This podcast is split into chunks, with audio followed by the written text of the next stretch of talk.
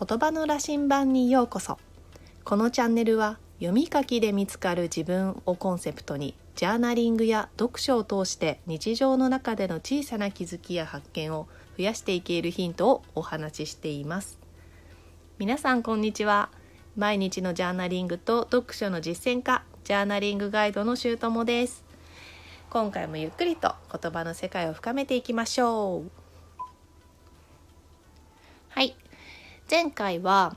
えー、11歳の娘に私から自分を知るっていうことはどういうことかっていうインタビューをさせてもらったんですが今回は娘から私に聞きたいことがあるということなのでインタビューをしてもらいます。で前回の配信を聞いてらっしゃらない方もいるかと思うので、えーと、簡単に自己紹介をお願いします。どう私はねねです、うんはい、11歳です。はい。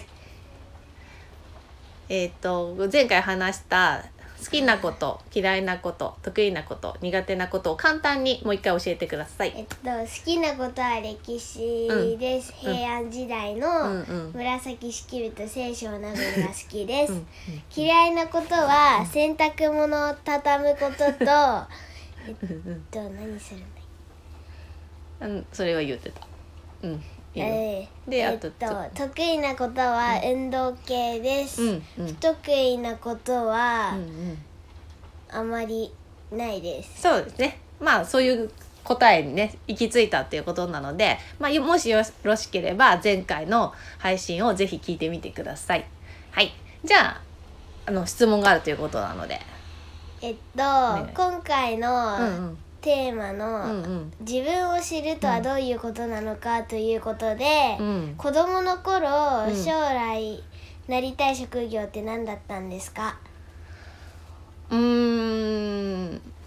今私は40歳なんですけどずっと同じものになりたかったというよりもそのこその時その時に結構将来なりたい夢っていうのが違いました。であのまあ大体ほら幼稚園の時にさなんかお誕生日のアルバムとか先生が作ってくれるじゃない？でそこに好きなこととかさ将来の夢とかって結構聞かれるよね。ああ書きました。ね。でそのそれをね見返すと確かねケーキ屋さんって書いてある。ケーキ屋さん私美容師だった、幼稚園の時ね、はい、私はケーキ屋さんでした。ケーキ屋さんだったと思う。うんうん。売る方ですか？作る方ですか？ああその時はね多分だけどねもう今となっては。そのいわゆるパティスリーケーキ屋さんのあのケーキが並んでてカウンターでこうやってくれるお姉さんたちがいるじゃないですか。あいます、ね、まあだから売る人ですね。そういうイメージしかなかったかな。そうなんか結構パティシエっていう言葉が出てきたというか私が知ったのは結構後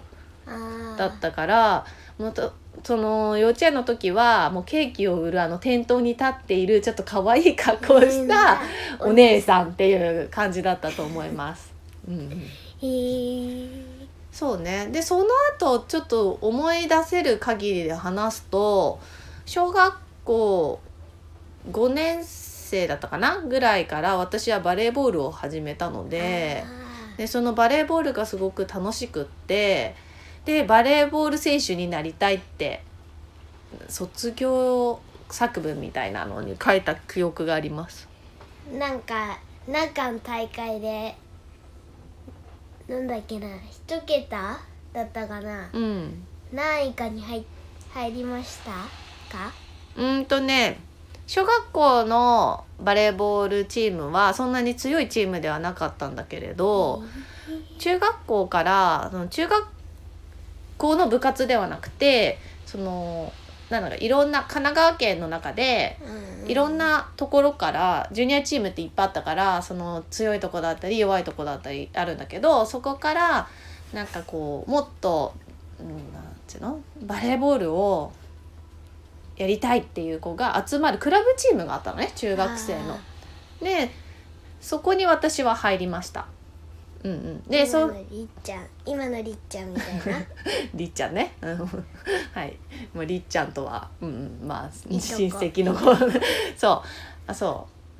う。そうそう。そういうクラブチームがあって部活ではないクラブチームがあってあのー、そのチームがね結構強いチームだったんですよ。うん、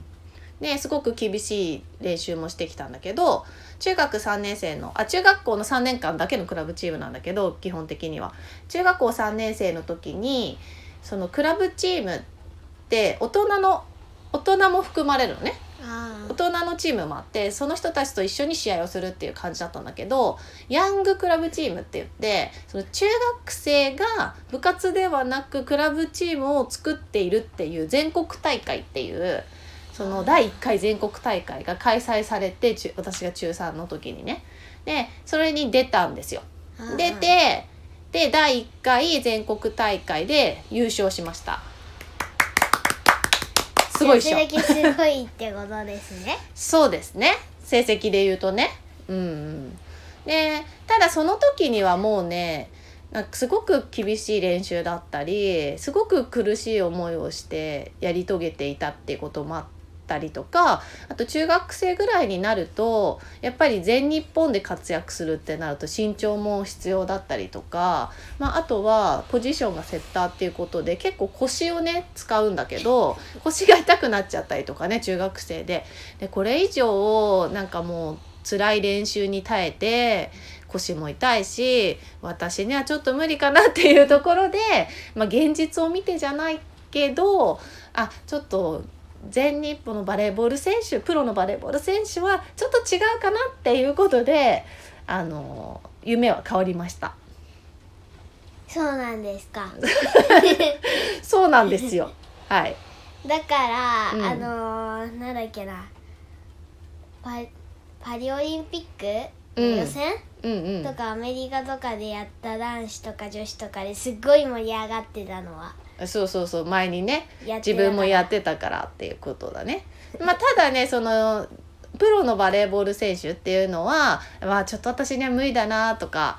まあ、やりたくなかったってことですねそれも厳しい練習もやりたくなかったしそこじゃないなって、まあ、諦めたっていうとおかしいけど違うなって思ったので、えっと、高校生の時にあの高校生高校を選ぶ時に英語が好きだったから英語の学校に入ったんですよ。あー言ってたね。そう。でなんかその時はそう今思い出したけど翻訳？翻訳？その英語を日本語にする。翻訳家になりたいって言ってた時期もあったし英語が好きだったから。でもやっぱりバレーボールっていうかそのバレーボール選手は違うなと思ったけど何かスポーツに携わることをした。い、うん、そうそうっていうのでえっとねスポーツトレーナー。を目指した時期もあった。目指したっていうほど行動はしてないんだけどそのバレーボール選手としてオリンピックに行けないんだったらその選手をサポートする。サポートするトレーナーになったら私もオリンピック行けるかもって思ってる時期があって。であスポーツトレーナーもいいなって思ったのね。でその時に、まあ、次大学に行こうってなった時にあのなんだろうな。そのスポーツトレーナーもそうなんだけどちょうど大学を決める時には心理学にすごく興味があって。そう。なので心理学も勉強できる。そして私の成績で行ける大学を見つける時にねあの横浜市立大学っていう大学があったわけですよ。でそこでは心理学も勉強できる。でスポーツ科学っていうのも勉強できるよって書いてあったの。だからここだと思って。その大学に受験しに行った？そうね。うん。受験して受かって入りました無事に。で無事に心理学を、まあ、専攻できる状態になったんだけどいざ入ってみたらさそのスポーツ科学っていうのは、うん、うんとどの学部いろんな他にも学部があるんだけどでもお勉強できる授業はあるんだけれどそれを専攻に、えーと、専門にお勉強するには、えーと、理学部にならなければいけなかったのね。で私理学部ではなくてその当時当時っていうか、まあ、ずっとそうだけど国際文化学部っていう心理学をいわゆる専門に勉強できる学部に入ってしまったがためにちょっとスポーツ科学は専攻できないってことになっちゃって。まあ、なのでそのあじゃあこの大学を卒業してもスポーツトレーナーにはなれないんだなって。まあ、多分そもそもスポーツトレーナーになるためには専門学校に行くべきだったのかもしれないんだけど まあそういうのもあんまりね調べないでちょっと心理学やりたいっていう気持ちで、まあ、周りがみんな大学行くって言ってたしじゃあ大学はここだね大学行くなら心理学だねみたいな感じで選んだからそう結果ねそのスポーツトレーナーとっていう夢夢というかもうき消えました。消えました。はい、たまにスマホで、なんかインスタとかの英語のやつ翻訳してたりするね。ゴニョゴニって。知ってる？うん知ってる。なんかこの間さ、うん、英語のやつを日本翻訳して読んでまた戻してそれを読んでたああそれはねインスタグラムの翻訳機能を使って英語がね好きですごく勉強したんですよ高校3年、まあ、中学校からね。なんだけどまあ勉強している最中っていうのはこう分かったことでもやっぱずっと勉強しないで置いとくと英語って分からなくなっちゃって、うん、なんとなくは分かるんだけど今でも。なんかここの意味合いが分かんないなっていうのはそういう翻訳機能をそうをに助けてもらってそうそう頼って一旦日本語にしてなんかでもちょっと意味合いが違いそうだなって思ったからもう一回英語に戻してもう一回自分で読んでみるっていうことをしてたのはそうそうその姉ちゃんが言ってる。そうこの間翻訳機能を使ったってことなんだけど比較的そうやって言われるとその英語で書かれているものっていうのもあなんか英語だから無理とはあんまり思わなくてちょっと読んでみて分かるといいなっていうのはあるから、まあ、それはもともと好きだったんだなと思いますよね。こんな感じです。ちょっと長くなっちゃったよ、もう10分超えちゃったんだけど、そう。だから大学生ぐらいまではそんな感じでなりたい仕事だっけ？やりたい仕事だっけ？将来何になりたいかっていうのは、そんな感じで変遷して変遷って言ったらの？なんつったらの？変わっていきました。ただ じゃあ大学卒業して実際に何になったかっていうと知ってる？ママが何になったか。なんだっけ？モリンダとかに行ったことがあるからああそれはねねと一緒にね、そういうのとか、うんうん、パソコンとか、うんうん、そういうのすごい打つのが早かったりするから、うんうん、編集の仕事とかしたのかなって。で思ってるのか。ああそうなんだ。いや大学卒業して一番最初どんな仕事に就いたかっていうとママはエステティシャンになったんですよエステティシャンになってでそれは何でかっていうとさっき全然でこれまでの話でなんでエステって思うかもしれないけど その社会あ心理学ね社会特にもう社会心理学を勉強してやっぱそれをねそのまま仕事にするってなかなか難しいのよ。ね、それを生かした仕事をしたってことうんと社会心理学を生かした仕事がエステになったかっていうとそれはまた違くってその就職活動をするってなった時にその時に化粧品とか美容とかにすごい興味があってなのでどうせ仕事をするんだったら好きそうそう好きなことを仕事にしたいと思ったからそのそうそう。あの化粧品会社の営業とかも受けたよ。なんだけど、受けたんだけど落ちたんですよ。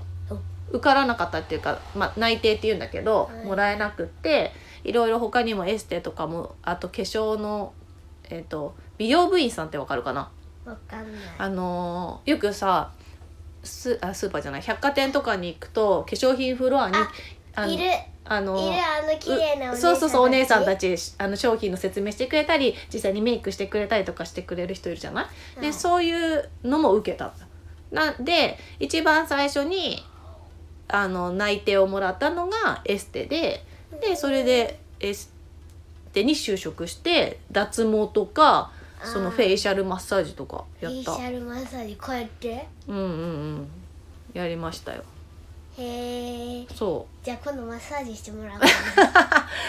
そう。まあそんな感じかな。そう。だから結局私の場合はその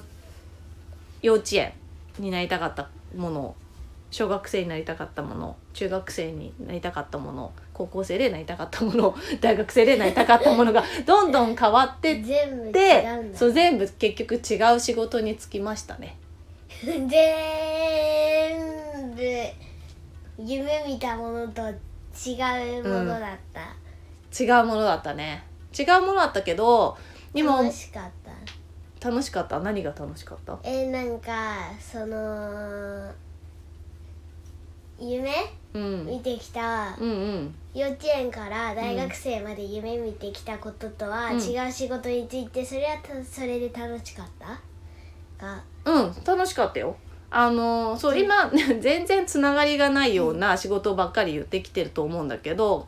でもなんかその時その時に一番興味のあることを仕事にしたいって思ってたんだなって今話してて気づいて。で実際にじゃあ仕事ができる年になって就職、まあ、しなければいけないっていうわけでもないんだけどね。別に就職しない子もいるからさ今となっては別にどっちでもいいとは思うんだけどでもこう流れとしてね周りのみんな就職だよねって。もう大学卒業したら働くよねっていう流れの中でママは生きてきたんだけれどその時にはそういう流れに乗りつつもでもその時に一番興味のあった美容っていう仕事に就けたっていうのはあのすごい楽しかった。うん楽しかった。あのー、メイクする人になったんだっけ、うん、メイクする人ではなくて、えっと、その脱毛したりあれは自分でフェイシャルマッサージする人それお客さんにしたことある？もちろんもちろん。なんかそのお客さんから、うんうん、なんか「今日よかったよ」とかあった？ああそうね。うん喜んでやっぱもらったことはいっぱいあったよ。イエーイ。イエーイ。じゃあママすごい優秀ってことですか？そうなんですか？喜んでもらったら優秀ってことになりますかね？なるんじゃないですか、そうですね。そういうことであれば喜んでもらったことはいっぱいありました。ありがとうございます。はいこんな感じでいいですか、はい、はい、じゃあ今日はここで終わりにしたいと思います。ありがとうございました。ありがとうございましたこのチャンネルでは言葉の力ジャーナリングの奥深さをリスナーの皆様と探っていく時間にしたいと思っています配信のご感想やご質問、気づきなどはコメントやレターでいただけると嬉しいです。また次回、新しい話題や気づきの配信でお会いしましょう。皆さんの日常が言葉の力でさらに豊かになりますように。